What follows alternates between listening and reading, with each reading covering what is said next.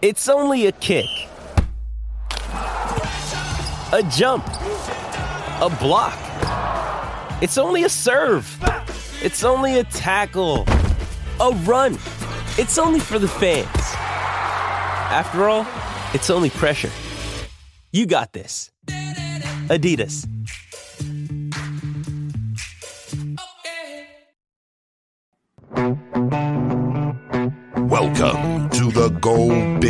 Redcast, the Husker Fan Sports Show.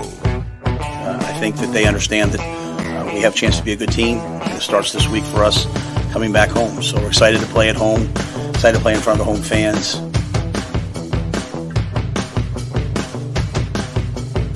Welcome to the Go Big Redcast. I'm your host, David Gaspers, and I'm with Honky. Uh, Husker Nation, you or Redcast Nation, you've grown to over twenty-seven thousand now, making you the sixth largest uh, city in Nebraska, overtaking Fremont. Watch out, Kearney, you are next. Ooh, that'd be a big step. You know, Kearney, would. that's that's getting serious there. I mean, that's not with the UNK included, so it's that would just be Right. Kearney proper, but still. I mean, seriously. I mean, after that, we go to Grand Island, Bellevue, and then it's then it's Lincoln and Omaha, right? I mean, It's a huge out of control. Yep. All right. Well, that's going to be quite the celebration next year when we knock all those off. Also with Boomer.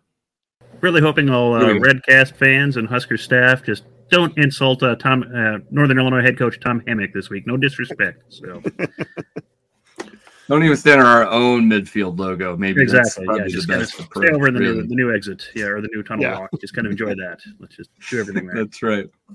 And also with our good friend Redcast Rob. Oh, good evening, guys. Hold on a second. Sorry, I'm still choking down that Kool Aid.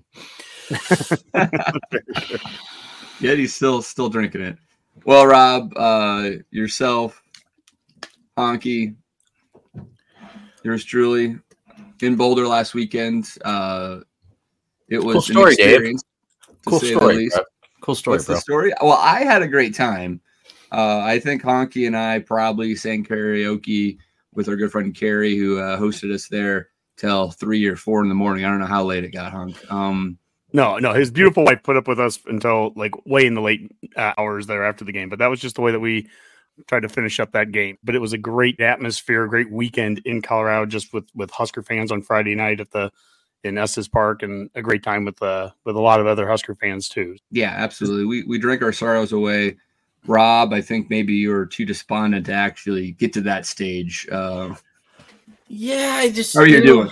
Well, one, I one, I've kind of have this new thing where I'm trying not to drink when I go to the games because I'm trying to take in the full experience. And and honestly, I was looking back at it, and you know, at the game where I was sitting, everything was great. I mean, people were people were nice enough, all that. But like once Mm. I left my seats every single time, I, it was just a terrible fan experience. I Folsom Field. I know you like the field house, Dave, but it feels like I I'm love it. I feel like I'm hanging out. I feel like I'm hanging out in somebody's garage. It smells weird in there. They've got TV. My my TV, garage. The be TV behind us is bigger than the TV that they have at Folsom Field, and it's on like a two minute delay. So if you're trying to like keep up with the game and get some food, you can hear the announcer make the announcement outside what the play is going on, and then two minutes later you see the actual play on the TV. I mean, It like, is. It's give a about a break. minute. Uh, well, serious. you know what? At least they're paying Deion because they sure as heck aren't putting any money towards anything else over there. I, I felt, you know, we always talk about this, all this nostalgia for how college football used to be, honk, right? You know, and it's like, oh, I, I wish it used to be like that. And then we, and we go to a rivalry game like this, and we have, you know, 18 year old kids um, swearing at us, and and we think it's horrible, right? You know, mo- most of the the poor language and and whatnot was all these college kids who saw a one and 11 team last year. They were never that good of fans to begin with, and now suddenly they have no idea what they're doing. Um, Yeah. And the field house is old and it's a little bit decrepit, and the TVs are literally like the one Honky had in his his Theta Xi dorm room circa 1997. Uh, but it's all hilarious, and they actually improved their beer line significantly. So I was impressed with that, true. Boomer. I, I only was in Um, line for food for about a minute and a half, really. I mean, Yeah. was, yeah. I mean, I will give them credit for that. And I mean, and so many people there kept like they'd say, "Oh, you're with the Red Cast, You're number one." I mean, at least I think that's what they were saying to me all the time because kept showing me one finger. So that, I saw a lot of that. I yeah. Yeah, I mean, it's funny because you know, Dave, you and I, we live in Colorado, um, you know, and I do a lot of stuff like in the community, and and I hear it from people, but it's like I had people walking up to me just being like, "Man, like that first half, like you guys are gonna be good, like you guys, you guys, the, we, I really like to see." What you guys do as Rhule builds this because you know that defense was way better than we expected it to be. If you guys could stop your turnovers that game probably would have gone well into the fourth quarter with with you know be, the score being close everything along those lines right? So i'm kind of segueing here for that but i mean at the same time you know this is something that actual fans people i know that are cu fans here the one or two of them in greeley um, you know they talked to me and and and that's what they were saying to me. And then of course i had the my my token Raiders comment. You know, the Raiders did beat the Broncos on Sunday, so it was Oh my goodness. weekend for me. So I was doing pretty good with with my CU friend fans because they're also Broncos fans. So Uh, you know how to turn off turn turn me off to someone else there. So honky. Yeah, uh, one of my favorite parts of the day actually was right after the game, immediately following it, and it was Redcast Rob and then Redcast Talon, who we'll get him on a show here. Uh, Dave's nephew, who's running our TikTok. Uh, I sat with Talon during the game. He's a big kid. He looks like he could play football. You know, he's a he's a tough guy, and he, he was going to take on about every CU Buff fan outside the stadium. And then Rob was not turning down any chance to to talk back to people. And I mean, I pretty much separated myself from those two for a little bit, and then Dave someone called in. me Four Eyes, honky. I was Doesn't- I wearing glasses. They call me Four Eyes. I'm like, what? what?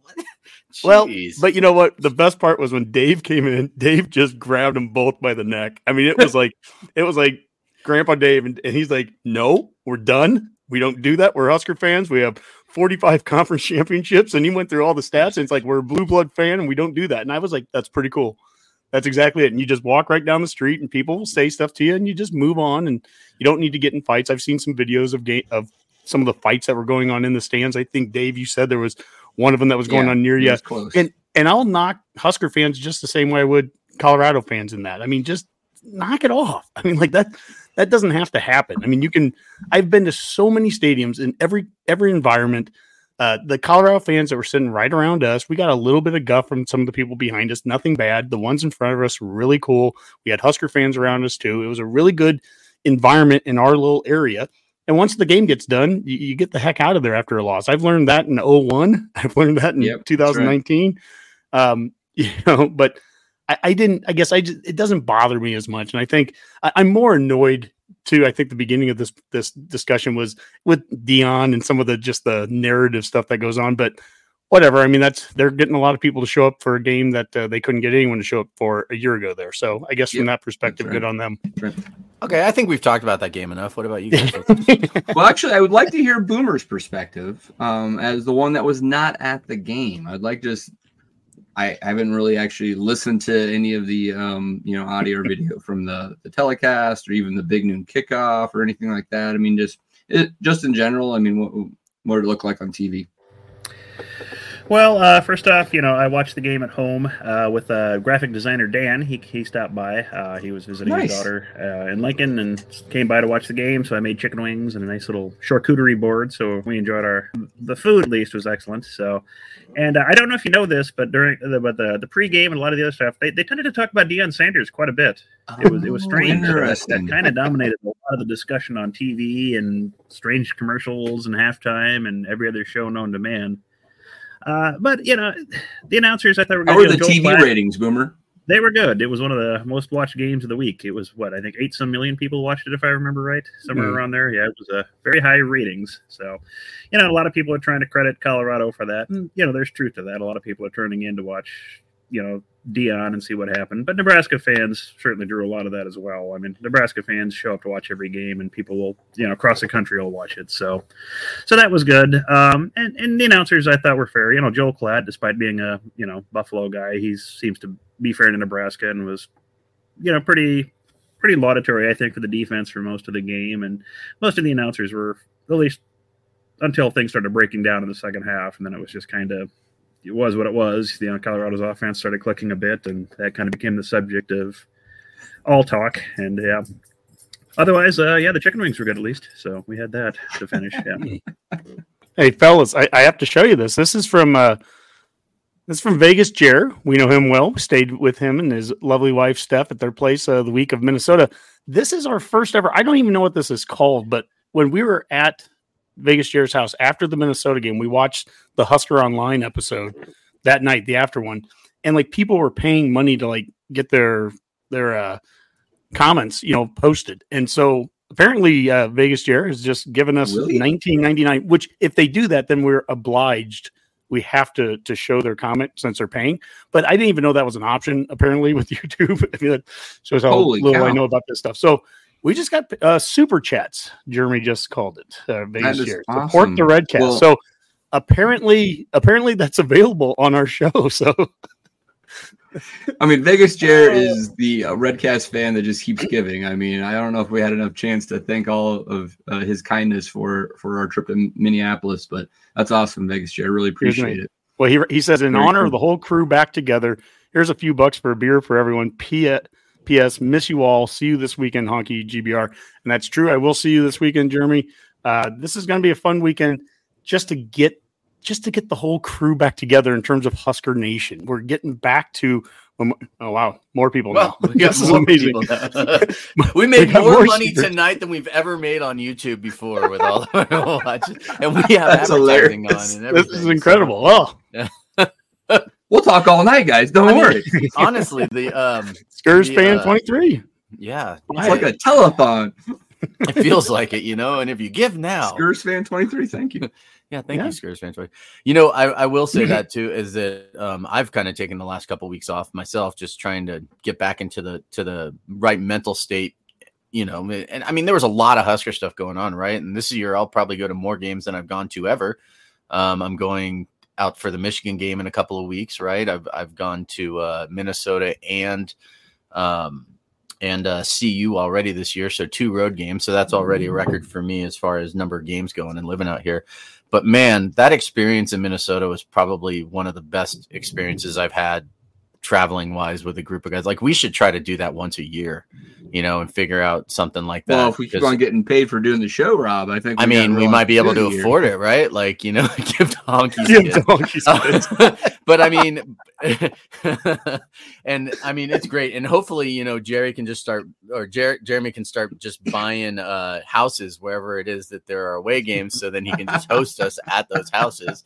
And um, hopefully, there's a, a TPC course there too, because then he can get us on at a, at a nice discounted It's rate an as well. So investment. That's thank you, said. Jerry. We, we we appreciate you more than Well- anything. Like, it was great. Rob, uh, Honky boomer. Um, maybe we can turn the page here a little bit Mhm. um, by uh, launching into an offense and defensive segment. We can kind of recap what we liked, uh, what we saw on Saturday at the Colorado game, and then uh, kind of play that forward and, and see how maybe that translates to success um, with the home opener on on Saturday night.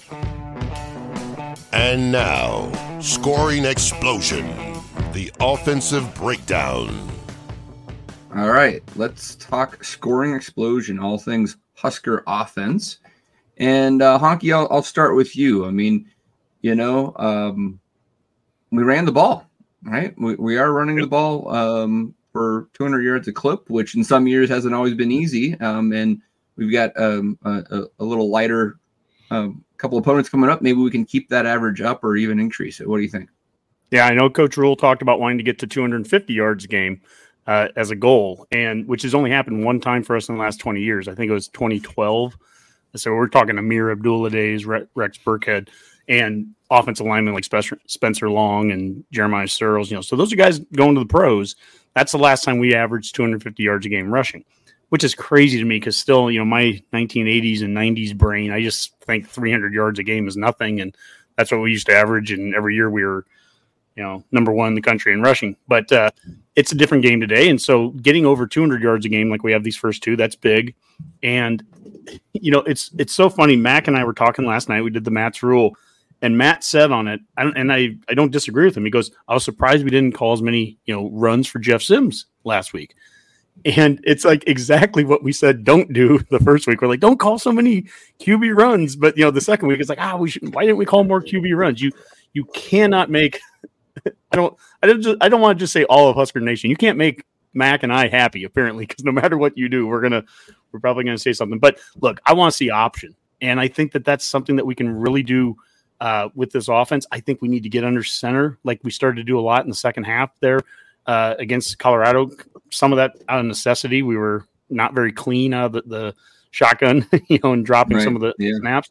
And so a physical approach under center. I think of that 27 yard run uh, that uh, Ervin had up the gut, and it was Yeah. under center, and it's wide receiver motion, and then they're doing all the pulling and everything. I mean, you were seeing some huge holes where we were sitting at in the in the in the uh, end zone, looking at from the back. I mean, it, Yeah. you see these holes just open up. And it, it reminded me of the counters that we were seeing back in 2001 that Shawn Watson was calling against us. You'd see so much motion from side to side, but you just see this gigantic hole and go right through it. I think that can be an offense. That that can be something we can build off of. I don't know how much we have to go in the shotgun. At least the next two weeks. Let's get good under center and let's hand the ball off and and uh, and let's roll out of that and have real quick reads for for Sims or whoever the quarterback's going to be. And I think you can build a lot off of that. Yeah. Boomer, I mean, it, it was loud in the stadium, but I mean, I've been in, in louder environments. Um, but it, it did seem like those that noise did dis- have an issue with with the, the, the silent count and whatnot. I don't know what that looked like on TV, but it feels like those are things that, as frustrating as they are as fans, th- that's a type of fumble that's correctable, right? I mean, that's not a big change, you would think, right? Well, you'd hope. I mean, but uh, I mean, you know, it, it- this isn't like it's his first game ever. I mean, maybe coming from Georgia Tech, it might be his first game 26. loud Yeah, exactly. but- I hear you. And, and, you know, there, I, I got a little concerned when people said it was loud in there. Yeah, but the stadium should have been what 40, 50 percent Husker fans. So I mean, imagine about- what it's going to be like, you know, in some of these Big Ten stadiums. You know, if you play in a pretty loud. What do we think? environment. We had maybe 10,000 there, guys? Yeah, it was about. I'd say it was like thirty percent of the 30%, Okay, it was hard to tell on TV. Yeah. You I don't know if it was that you couldn't get a good. You don't think it was that so- high, Dave? I was trying to be No, generous. Yeah, let's let's say it's about ten to fifteen thousand of a fifty-two thousand seat stadium. To Boomer's point, that would only be thirty-seven thousand Yeah, Colorado 30, fans. yeah. I will say they were loud.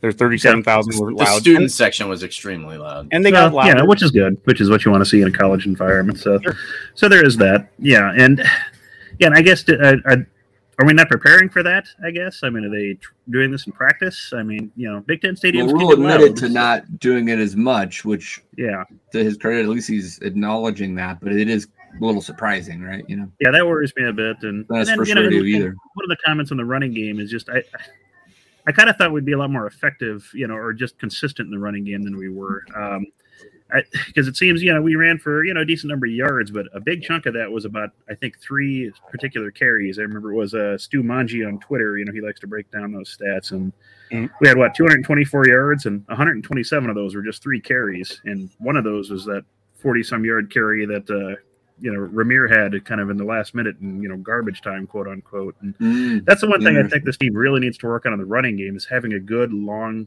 sustained drive where you're getting you know four or five yards a pop and you can Mm. complete a whole drive and score at the end of that drive. That's something Well, they haven't done yet. I, I think that part of to, to counter that though, Boomer is is that you know with the turnovers where they were untimely things like that. I mean, I think we probably would have had a lot more rushing yards and and you know, but there's no way to tell because you know we three lost fumbles and a and a poor handoff by Sims to to uh, you know that that just ended up on the ground and that was it, right? And I mean that's four turnovers on four drives that we'll never know, right? And the same thing in Minnesota as well. So it's it's Yeah. I, it's such a hard thing to balance out because it's like, can we maintain the consistency of the running game for the entire game without turning the ball over, and then talk about those results? I would love to because I think that that's something that you know, I I think that's something you're, as we all agree, it's something to build on. I just it's impossible to Yeah. know what the true results are going to be when we're dropping the ball on the ground so much. It's terrible. Yeah, I mean, I, I think this is about correctable mistakes like that. It's interesting. Right before we started the show, uh, I was watching Thursday Night Football, and Cam Jurgens is starting for the Eagles as a as a guard, actually. Mhm. Uh, and um, they had a about a 12 play drive that took up eight minutes of time, only threw one pass. Um, they just ran the ball right down Minnesota's throats, and uh, Hurts only had two runs. He had one designed outside run, and then he sneaked the ball in for the touchdown, right? But they just ran mm-hmm. it, right? It was very simple. I mean, I I would love to see. I mean, if if we have a chance to do that versus Northern Illinois or La Tech, we need just to do that and have that experience of like a 12 play drive that where we just like enforce our will will and and obviously to Rob, Rob's point, I mean you have to have 12 clean snaps at that point, you know. Yeah. Yeah. I, I think we need to take as many elements out of the plays that that can trip us up. And for one thing, just being in the shotgun right now, that has tripped us up a bit. It's it's a extra snap. We motion, we've hit a guy in motion running between the ball and the snap and everything. I I would just try to get really good this week against really good at doing very few things. Get under center, get in the I formation, do you know spread them out and, and move the and uh, you know motion the receiver from side to side like we were doing with that long run that uh, Ervin had. Do some of those things, but be under center, run downhill, and do that. To Dave's point there against you know what seeing what the Eagles did, do it eight nine times out of ten. We don't have to be so many things right now in offense. So the more things we we throw into it, let's get into the shotgun. Let's roll out and and uh, you know have. It, we just got to be quick with our decisions and let's if something's there, take it and just do it three, four, five times in a row. Wait until the team stops it.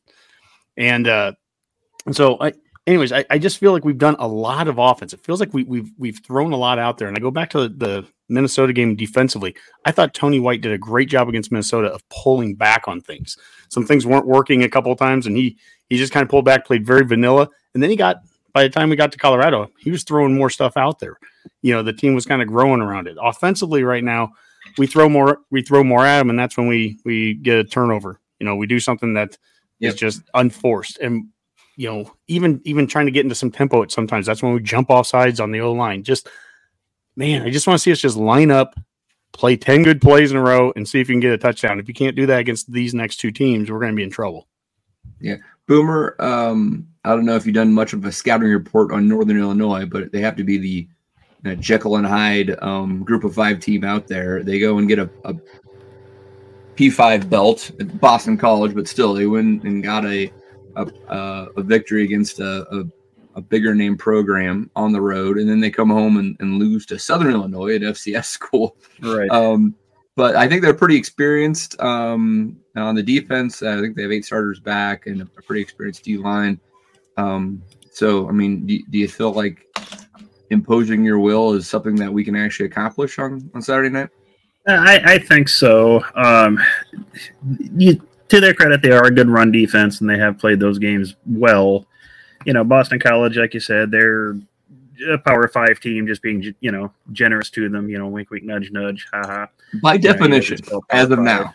Yeah, and and watching you know a little bit of that what I what I was able to pick up on the Southern Illinois game, you know, the Northern Illinois Southern Illinois battle. The loser has to claim Middle Illinois for the next year. So um, that game, their defense again played pretty well in that game. The the big weak point was you know 12 year returning starter uh, that quarterback Lombardi threw quite a few picks in that game. I think he threw Yep. three interceptions or, or at least you know or had some turnovers in that game. So um, so there is I think some potential uh, not only for the offense to hopefully do well, but for the defense to generate those turnovers to get the offense kind of on track is kind of what I'm Mhm. hoping to see this week.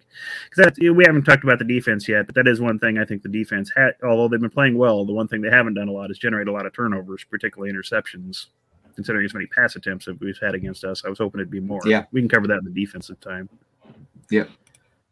Um, all right. Well, I mean, obviously, other things of note offensively, uh, Thomas Fidone did um, make an impact, a late touchdown, obviously, but a touchdown all the all the same. And um, we did see Heinrich Haarberg take um, some significant snaps. Um, seems like the, the the Jeff Sims question is: Is he healthy enough to play or not? It feels like a lot of people, and we just got a comment there from Tony Hayek of, "Oh, it, you know, good thing Sims isn't playing this week."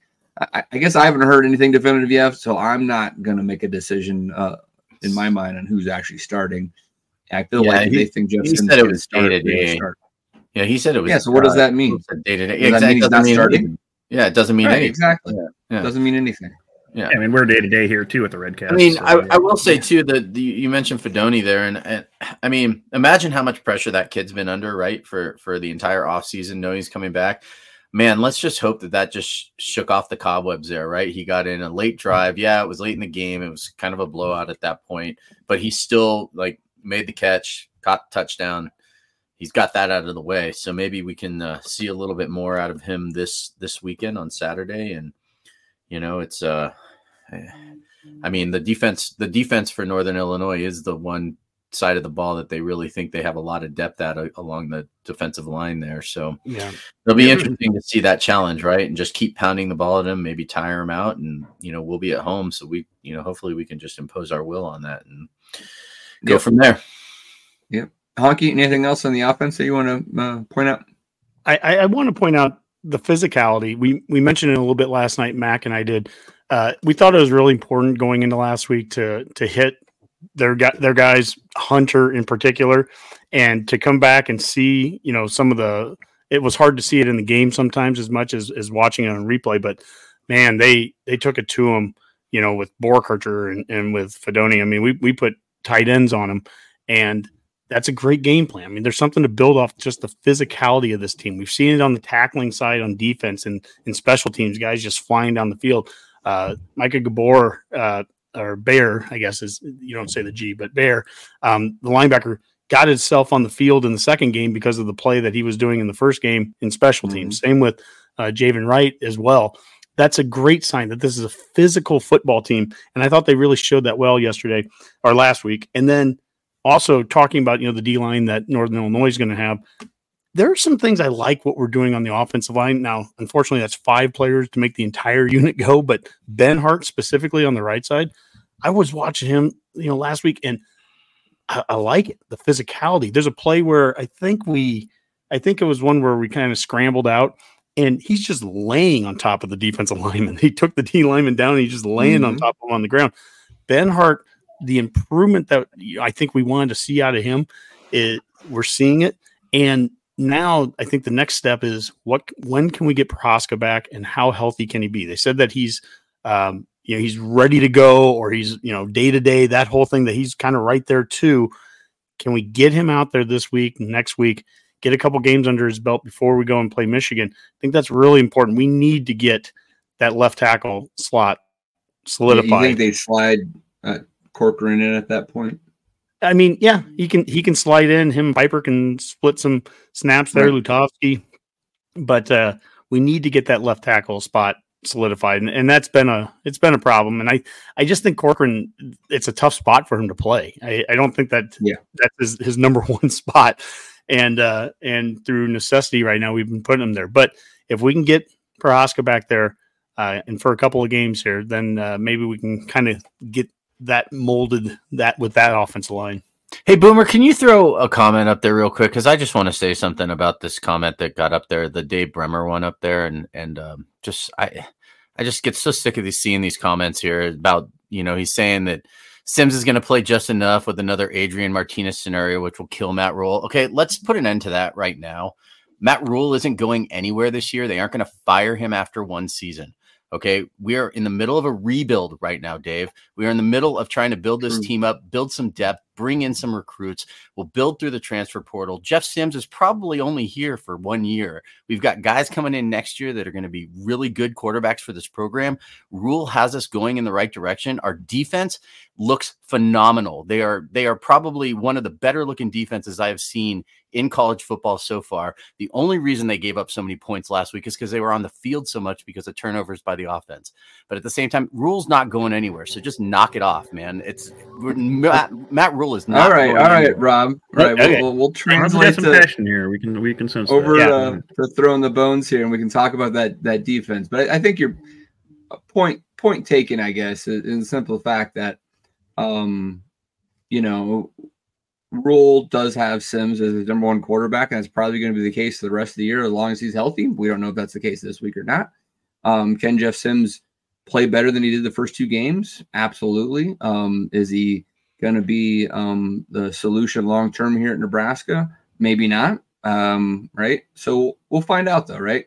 Um, and and to Rob's point, we hopefully will have a, a depth of quarterback in the future. Honky. Yeah, I just want to make one point about the, the the comparison between the two of, of Sims and Martinez. And this goes because Rob and I had a big disagreement back in the 2019 Nebraska Colorado game. Excuse me. And my issue at that point was that I didn't think Martinez was being used right in the offense for what his skill set was. That's not an issue I have right now with Sims. I think they're trying to use him right. I think they're trying to to build an offense around his skill set. His issue simply 100% end of story is just turnovers. Now, that's a huge deal. So, to the Daves out there and to anyone that's frustrated about the turnovers, I get it.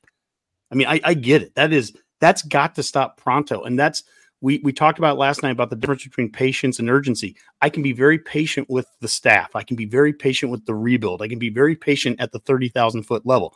I'm very urgent about the penalties and the turnovers have got to stop now. There's no reason, rebuild or not, that that can't stop. And so if Sims can get that stopped, hang on to the ball, get rid of the ball fast, and not you know not hold on to it forever. You know when you're throwing it and and and giving the reads out, you got to knock that stuff out. If he does that, he does some other things really well, and he needs some guys to help him around him too. You know, we had some drop balls and yep. drop passes there there last week. So there's a lot of good that, that Sims has done too to build off of. I, have had to rewatch the game a couple times to, to see it because it's easy just to jump on the turnovers. But I 100% agree with anyone, Dave there included, about the frustration and the turnovers. They've got to end, and we and and if they don't, I mean, you've eventually got to pull somebody if it keeps happening over and over and over again. But we're two games in. Let's get home. Let's stop those yep, turnovers. That's right. It's time to throw the bones. All right, guys, let's transition and uh, throw the bones here and talk about all things defense, which, um, generally speaking, pretty positive. To be honest with you, I mean, Honky and I had a, a, pretty long talk after the game there in Boulder, and you know, I mean, I I didn't take the loss too hard because I just I I I'm that that impressed with this defense, right? Obviously, they ended up giving up some points in the second half, but they were out there quite a bit, and we just need to to play more complementary football. But the first 25 minutes of that game, we shut down that Colorado offense. Um, and and really, if it wasn't for those turnovers that we've already been talking about, we probably mm-hmm. should have been up at half six nothing, right? I mean, uh, we we lost yardage on a, a, near turnover that cost the field goal potentially, and then another one later, and then gave up 13 points in the last five minutes because of turnovers uh, and running out of bounds, right? A, mental mistake to Honky's point of just cleaning everything up. So the, mm-hmm. the defense looks like it could uh, be in the Big Ten West, really, really make an impact. Honky, I mean, what are your thoughts?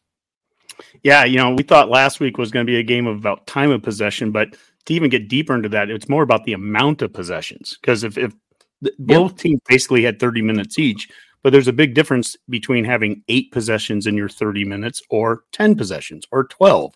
Every additional possession you give them is one more opportunity for them to score.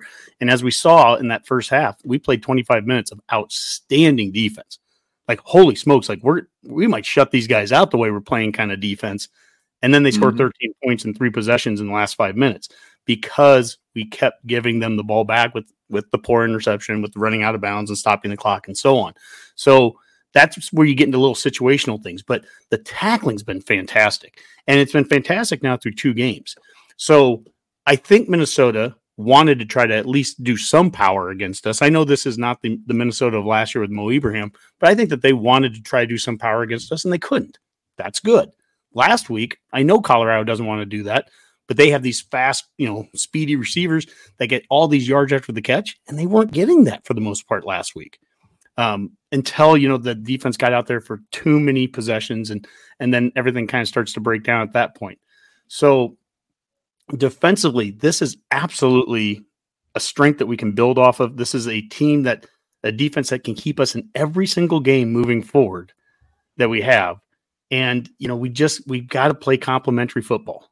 We can't keep putting them out there every single time. But uh, I'm really proud of what they're doing so far, and I'll let someone else talk because I've got some other thoughts on the defense. But I, I just I'm really pleased with what I've seen through two games. Yeah, I'll, I'll throw it to, to Boomer just because he talked defense during the offensive segment. So I'll, I'll throw out a scenario, Boomer, where if we played complementary football and we actually simply ran the ball, just controlled the ball and limited possessions, and simply just put up, you know, you know, six or eight good solid drives that ended in points for us and limited the possessions for Northern Illinois. Uh, how how low of a score could we, um, you know, keep the Huskies down to as that defense um, plays the way they did the first two weeks?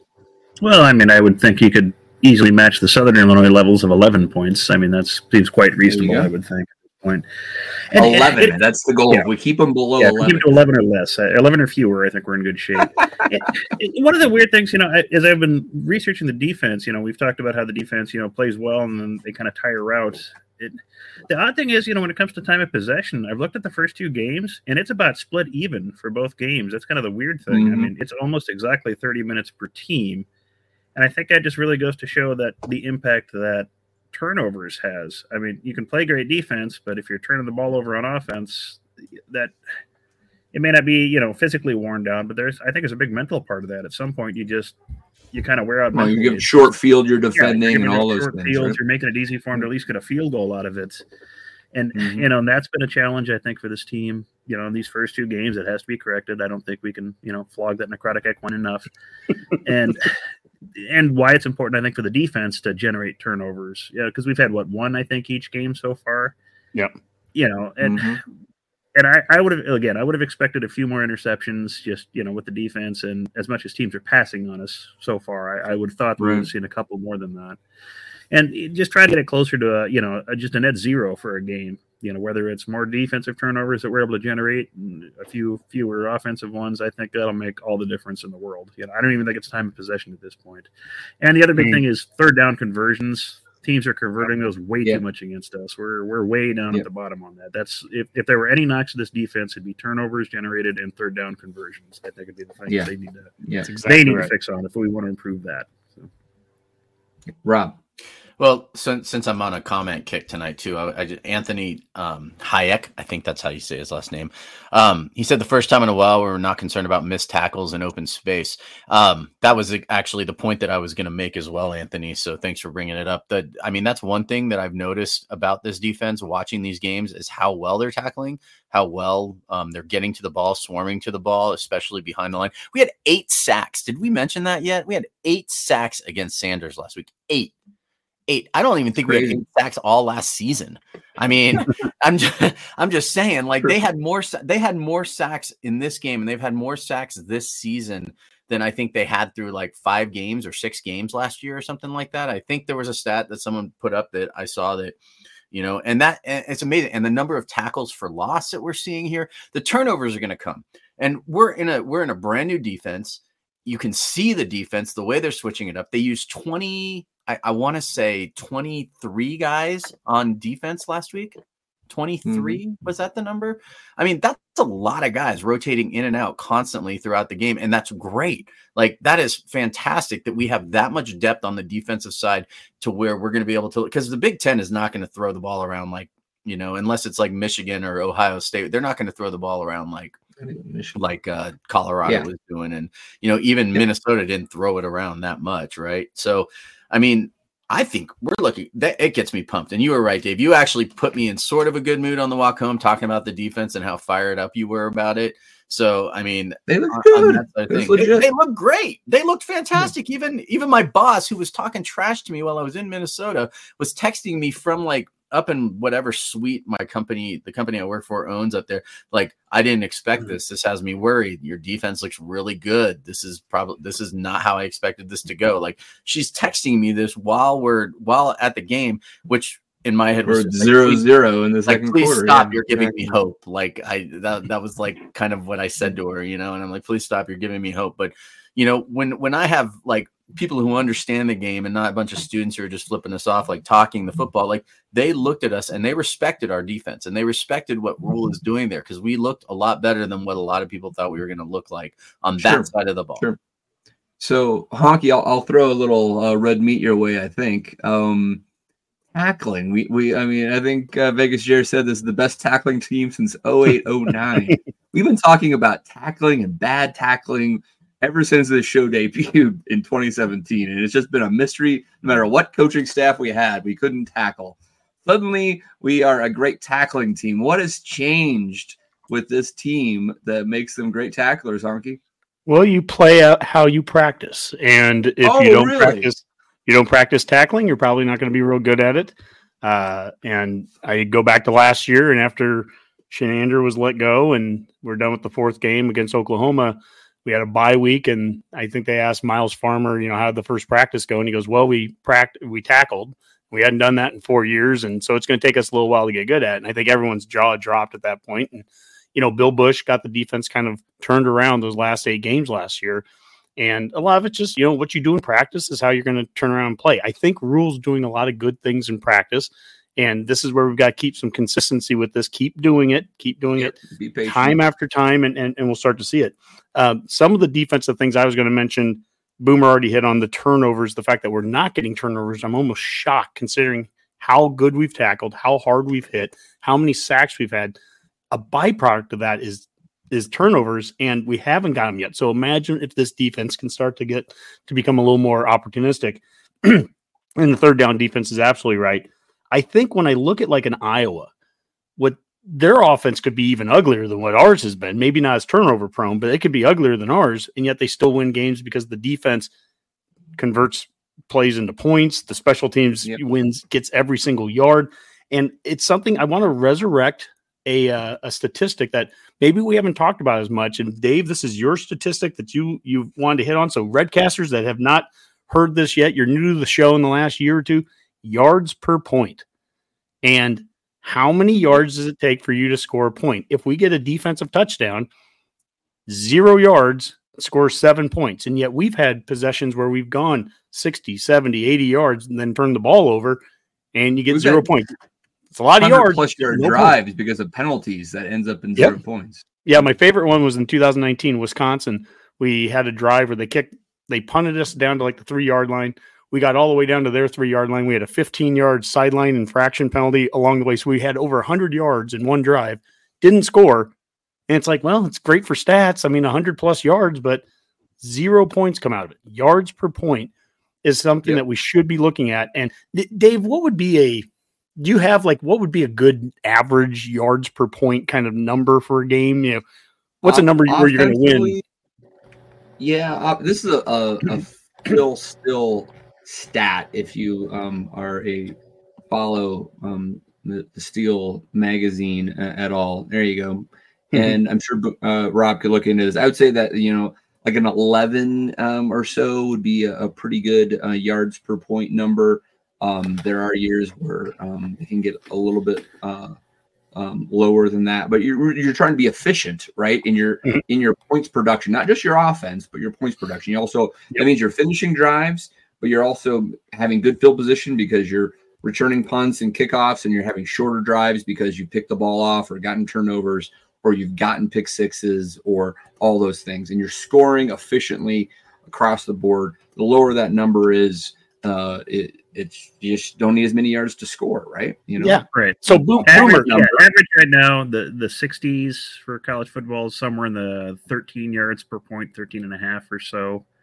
Uh, Yeah. Your nation leading team currently is Kentucky. They're 8.1 yards per point. So There you go. that's very efficient. And uh, Where are we at? Uh, well, we're 119th, so that's not good. That's 26 and a Mm-hmm. half yards per point. Now, granted, uh, 26 last, and a half yards per yeah, we got a long ways to go to hit the cellar. That's Arkansas State, who's 146 yards a point, and uh, that's not good, folks. So What, what about the uh speaking of uh well no, what about the Clem, uh, Clemson when they lost to Duke? Clemson's bad. Yeah, they're they're 100 or they're 131st. They're 60.3 yards a point. Yeah, thanks to that one half they had where you go an entire half without punting or scoring. I that's just insane that you can do Yeah. that. In, in I mean, Clemson sports. turned the ball over three different times in that game against Duke inside the 10 yard line, I believe. Um, Yeah, so they had Long great drives, drives. did not finish. Yep. Could not finish. That is that's a recipe for for disaster. Yep, and that's what that's what this is all about. And, and what Coach Rhule's all about is it's about finishing, not just finishing the game, but finishing drives, finishing on defense, finishing defensive possessions on third down, get off the field to your point, Boomer.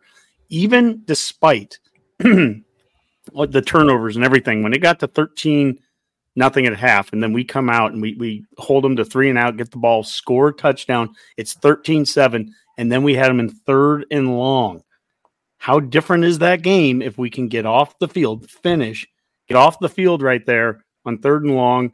And and now we're getting the ball, we're catching a punt, you know, probably somewhere around midfield or in good field position, and we're down four, you know, down thirteen to seven with the ball. How different does that game go? But I will give I'll give Sanders, their quarterback, all the credit in the world making Yeah. that completion there, and it, it does give me some hope here too that looking forward the rest of this uh, the next 10 games i don't see another quarterback i don't know maybe maybe maryland's uh, and, and I, michigan's but that's not really their game either i mean maryland's from just a dynamic He might be the best Quarterback. quarterback, we play all year. It's it's possible.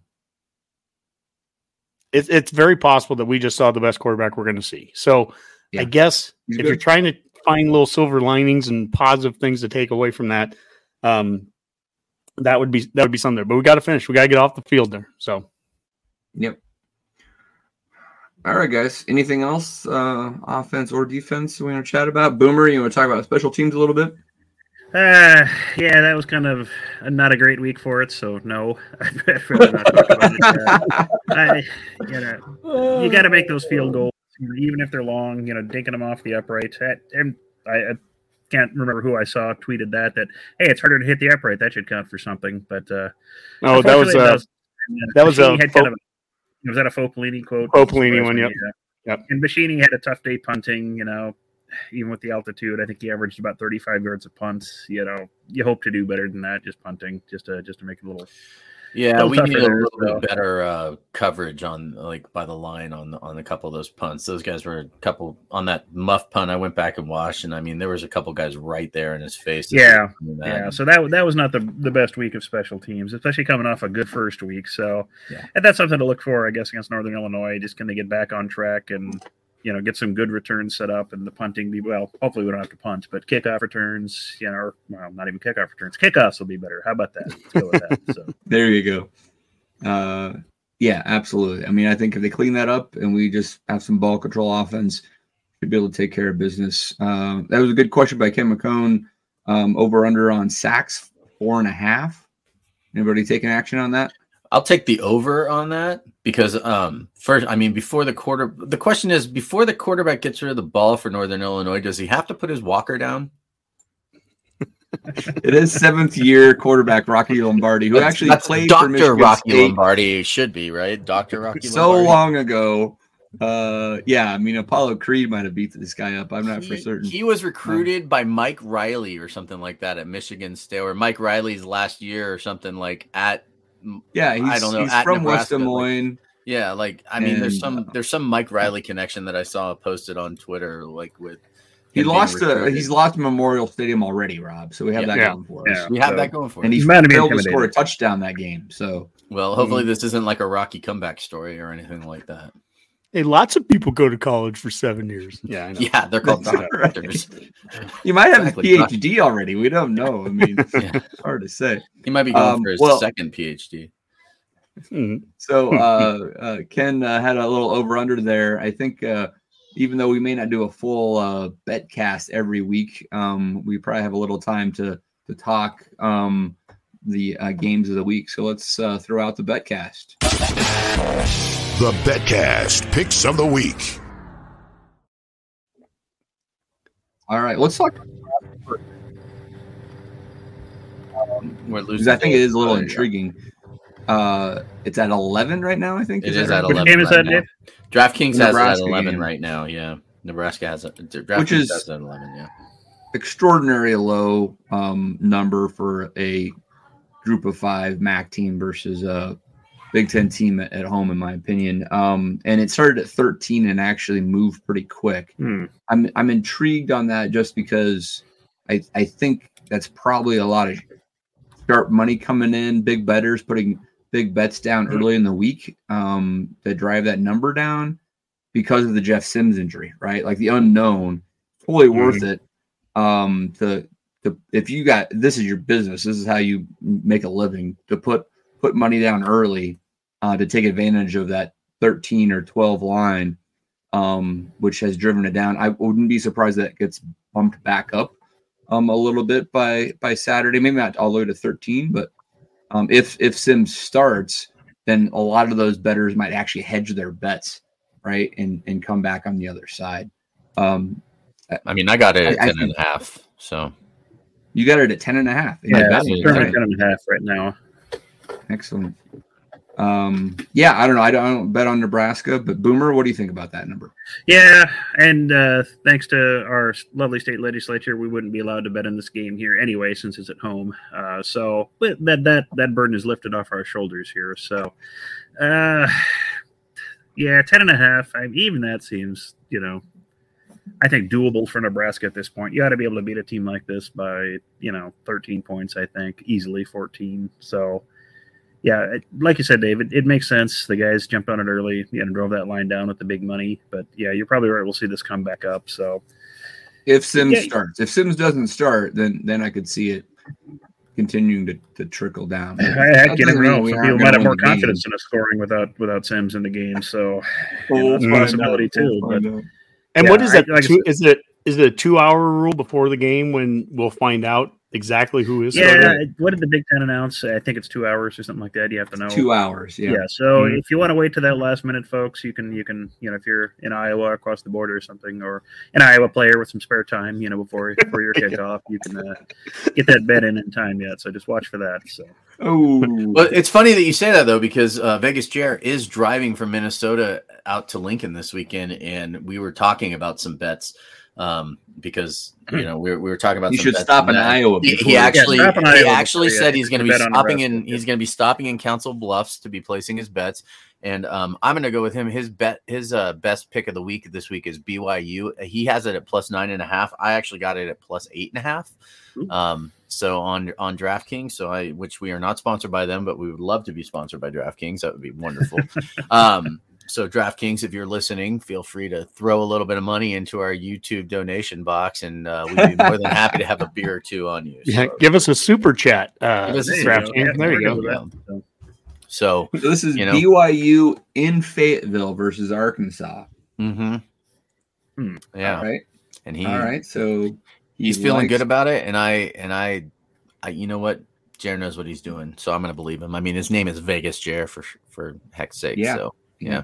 Now I, I I have seen this numbers moving. It looks like. I mean, I'm seeing as low as seven and a half on some some sites. I don't see nine and a half available. So that might might change his opinion. I don't know, I- Vegas Jared.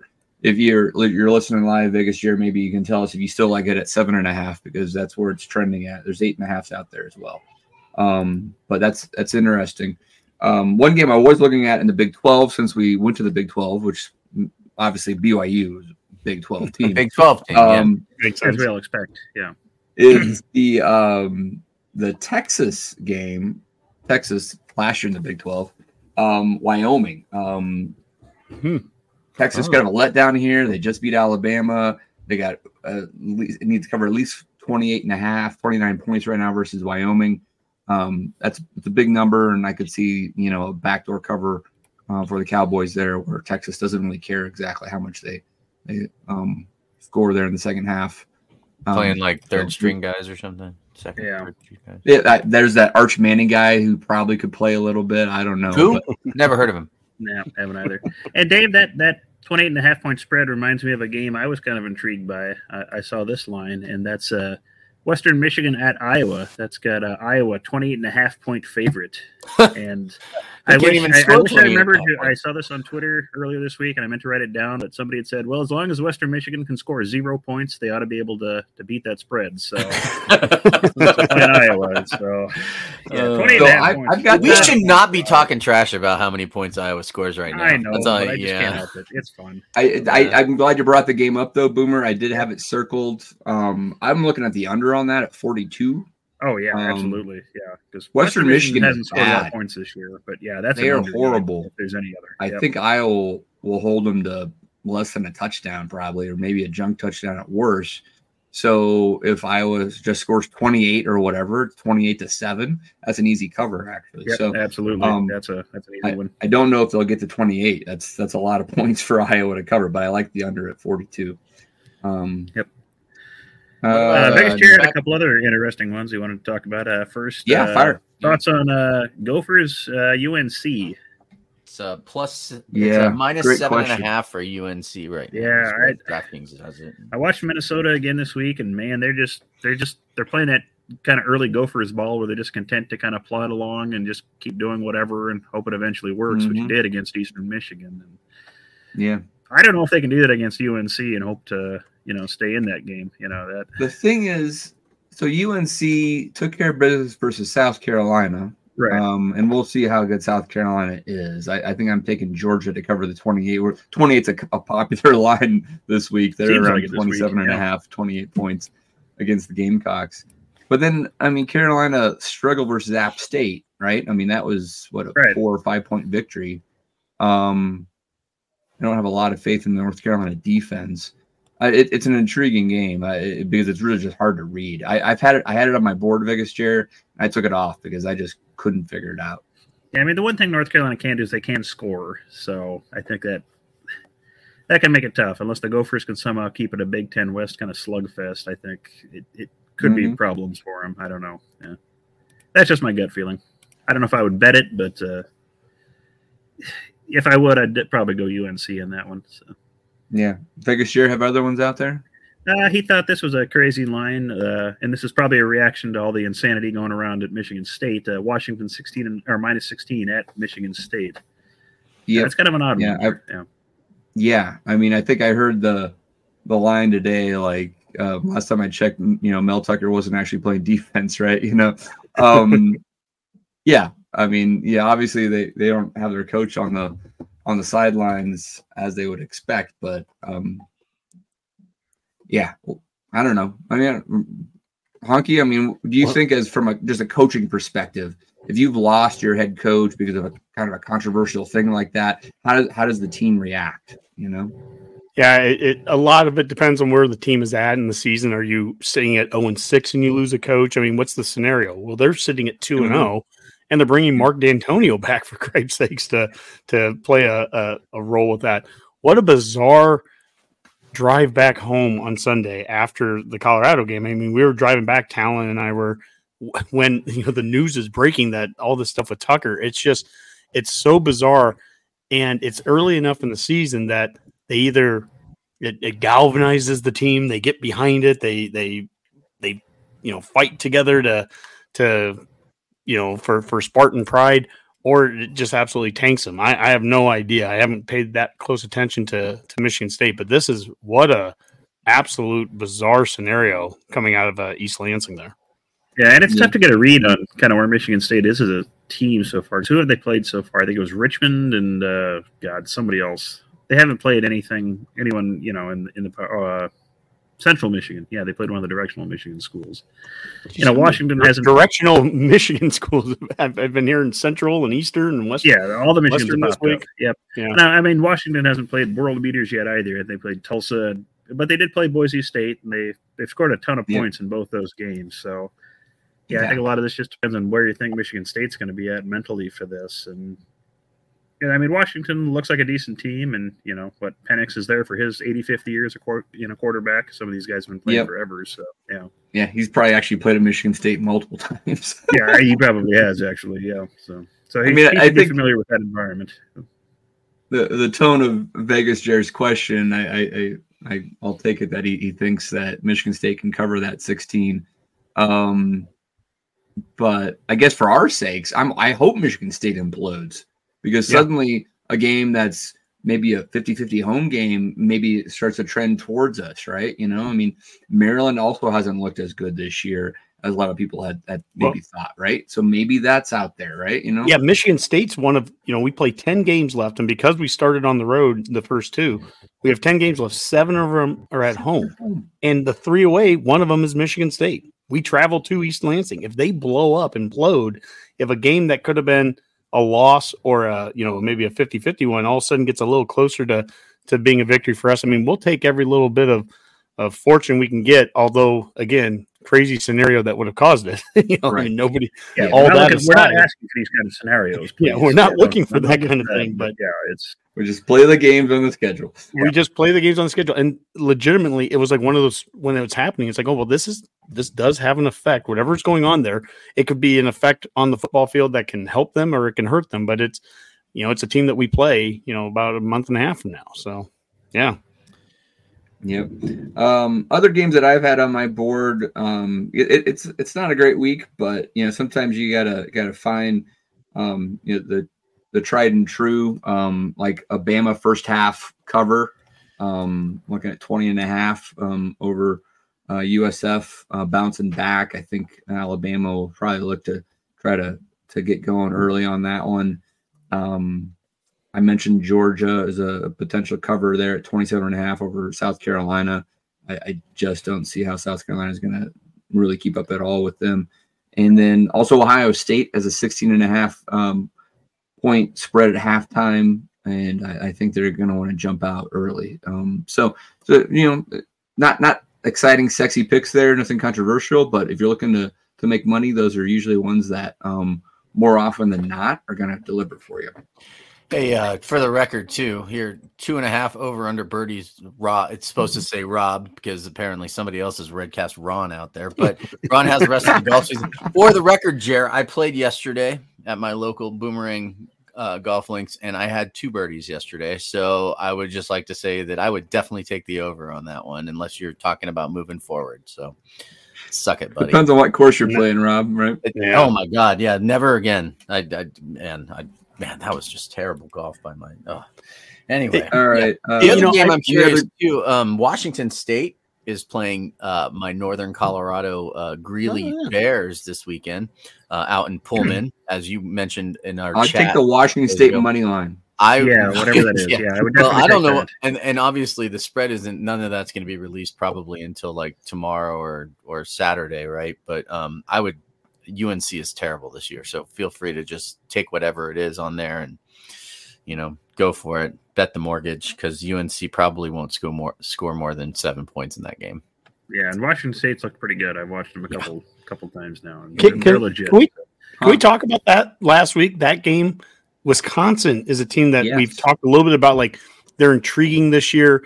That not only did they switch coaches, you know, Fickell's name was was all over our our job too, but they've gone all in. We're making a big switch. We're we're switching to the spread and and going away from what we've done for years and years. We kind of compared it in some ways to the Solich going away and and bringing in Callahan here. And boy, that was a that was a bad showing for for Wisconsin. Just not just the loss, but the style of it. You know, there's Braylon Allen just looking like he doesn't really fit into that offense, and mm-hmm. that's that's part of the transition there. And they're all in. So I don't know. I not mean, even give, getting the most carries. Uh, no, he's getting more carries. The offense is kind of fickle. Very nice. Yeah. But in, yeah, and their defense uh, has been really questionable. You know, that's been the, the, the thing about them that I've really been yeah. shocked at these first couple well, games watching. you know, who's coming to Camp Randall this week? Uh, God, who do they play? Georgia Southern. Oh man, oh, yeah, I was oh. Georgia Southern. Yeah. Are they bringing the Eagle? That's the big question. It's only like a 13 point spread or something like that. 13 or 14 point spread. 20. Was it 20? They moved mm, up. 19 and a half, 20 and a half. So what Dave, what would you do? What would you put on that one? I'm tempted to take Georgia Southern on that one. I am too. I mean, Georgia Southern's going to throw the ball over the yard, and you know, I They're mean, two Wisconsin offense year, so. suddenly starts yeah. to score a lot. Um, mm-hmm. I, I, think I think Wisconsin probably wins the game, as I we probably should have beat them last year, but I could imagine that being a high scoring affair. Actually, I was gonna say, and that's a game too, where if you're gonna take Georgia Southern to cover, you might as well just take them on the money line because I think it's actually a better bet at this point. I could be wrong. It's Twenty I, points. I don't. I don't. I don't know about that. I mean, you're getting almost three touchdowns, and Georgia Southern's can score. So hey, yeah, I don't know about that, but I get it, Rob. I mean, like no, throw a money line sprinkle on that. Go it's a it. well, it's plus seventy. It's plus six seventy five on Georgia Southern. That's what I'm saying. Like, oh, I guess you're saying like in case they're they're not gonna, you know, in case they're gonna win. I feel like it's gonna be an upset. It could be like the upset of the week kind of thing. Georgia Southern goes in. All right. Well, Rob Rob's going with his gut. I'm just saying yeah, that's not a gut. That's not a gut at all. But better I, to just just take the the, well, the three touchdowns. What did they do? what did um, they do last year against Nebraska in a shootout? They, they won. won. Yes, I understand. Okay. The odds of them doing it again are low. That... If you're just doing that a hundred times against a Big Ten team, anyone, they they might do it one more time. I mean, they're not going to do that every single year. I am curious. What's the over under on that game? Like how how high do they think that that combined score is going to be? Sixty four. 64. Yep. Okay. That's high. Yeah, that is pretty high. Yeah. But that's feasible. Yeah, I mean, that's going to be a shootout. That's, and that's Georgia's telling you that's a it's a 42-21 Wisconsin win type thing, right? Uh, Um, I think Georgia Southern's going to score more than 21 points against them. So, and I don't think Wisconsin's going to go 42, right? You know, I think it's like maybe a 10 point, something like that. hey, Vegas Jared's got one here for uh, producer Skip. Yep, he's not on the board, but uh, yeah, Colorado minus Yeah. 23 and a half over Colorado State. He's heard it's personal. So, and apparently So- uh, Deion's thought the same thing that, uh, yeah, he's been offended by something Norvell said. I don't know. I don't even know what Norvell. Every, every game is personal to Deion. Um, I guess Yep. that's the us versus the world mentality Yep. that's going to work at least for maybe one year with, with this. So Um, far, yeah. So, Dave, you have thoughts on that Yeah. game? I haven't watched Colorado State at all this year, so I have no. Well, uh, I, I've been on a thread fine. with uh, Skip and his friends, and uh, they they are you know trying to support the Rams here and taking taking flyers on the money line and and and taking the spread. I I think you know i- i- it's a you, if you're really looking at this, you know, analytically, this is a trap game for Colorado. Even if you're simply saying, hey, they're not going to cover the 23 and a half. They've just had two big weeks against Power Five opponents. They're supposed to now beat CSU suddenly Yep, easily by next 23 points. Yep. Beginning of the year, the spread would have been way closer.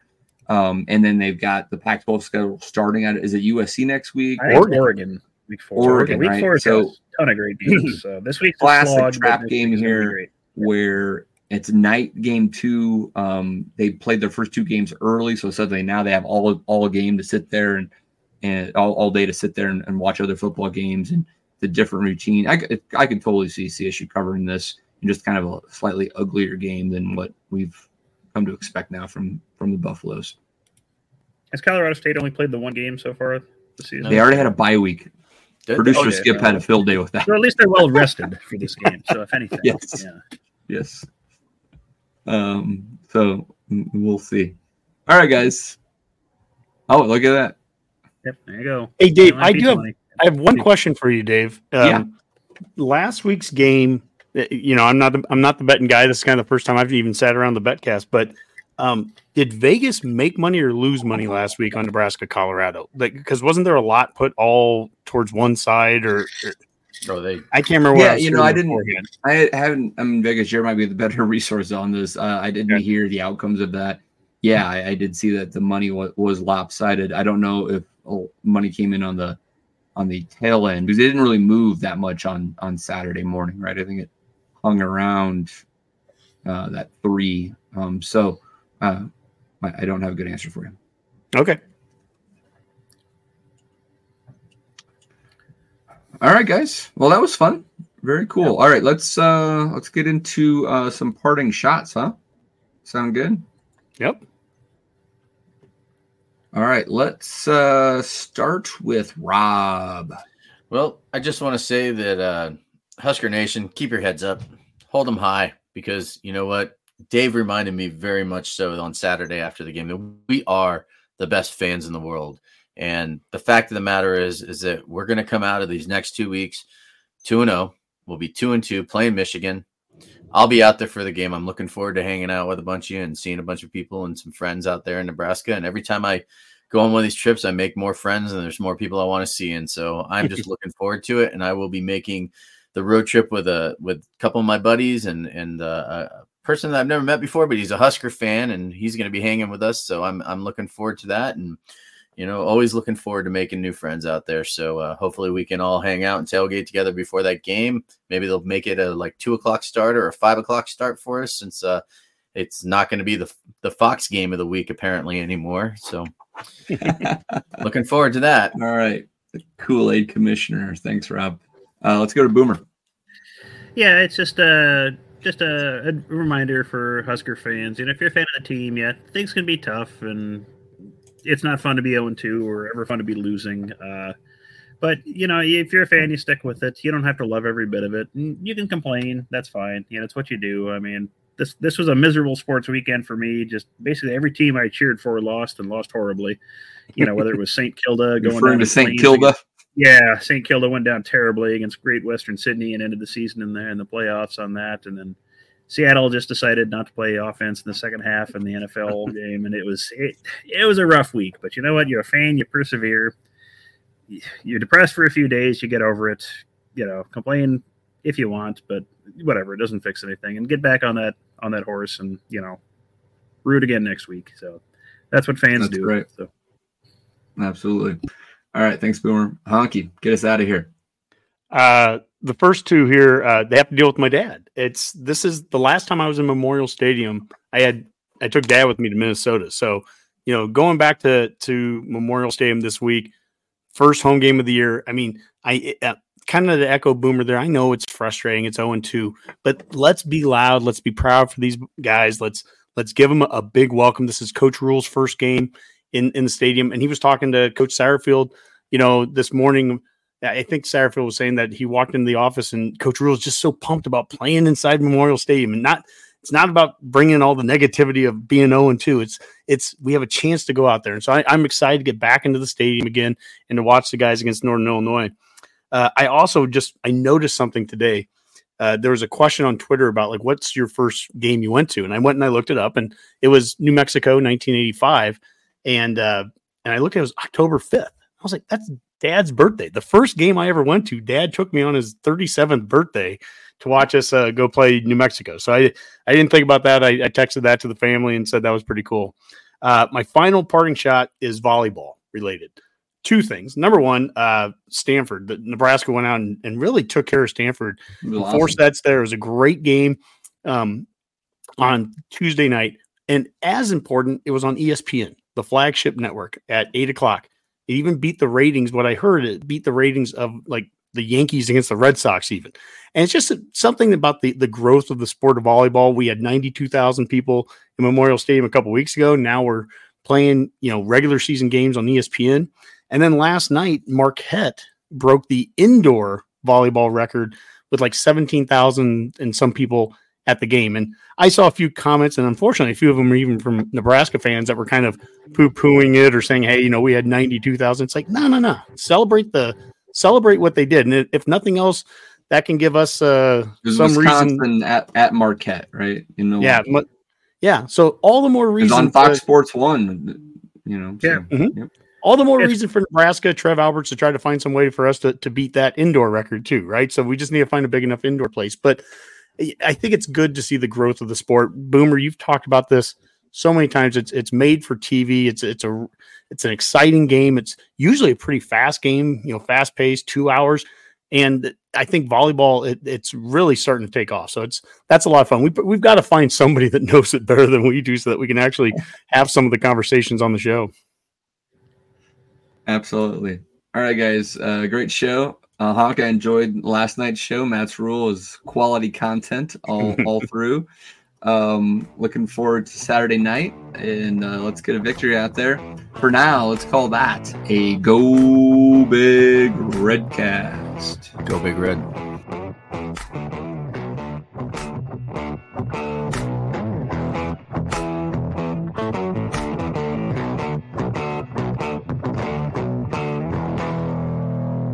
Hurrdat Sports Network production.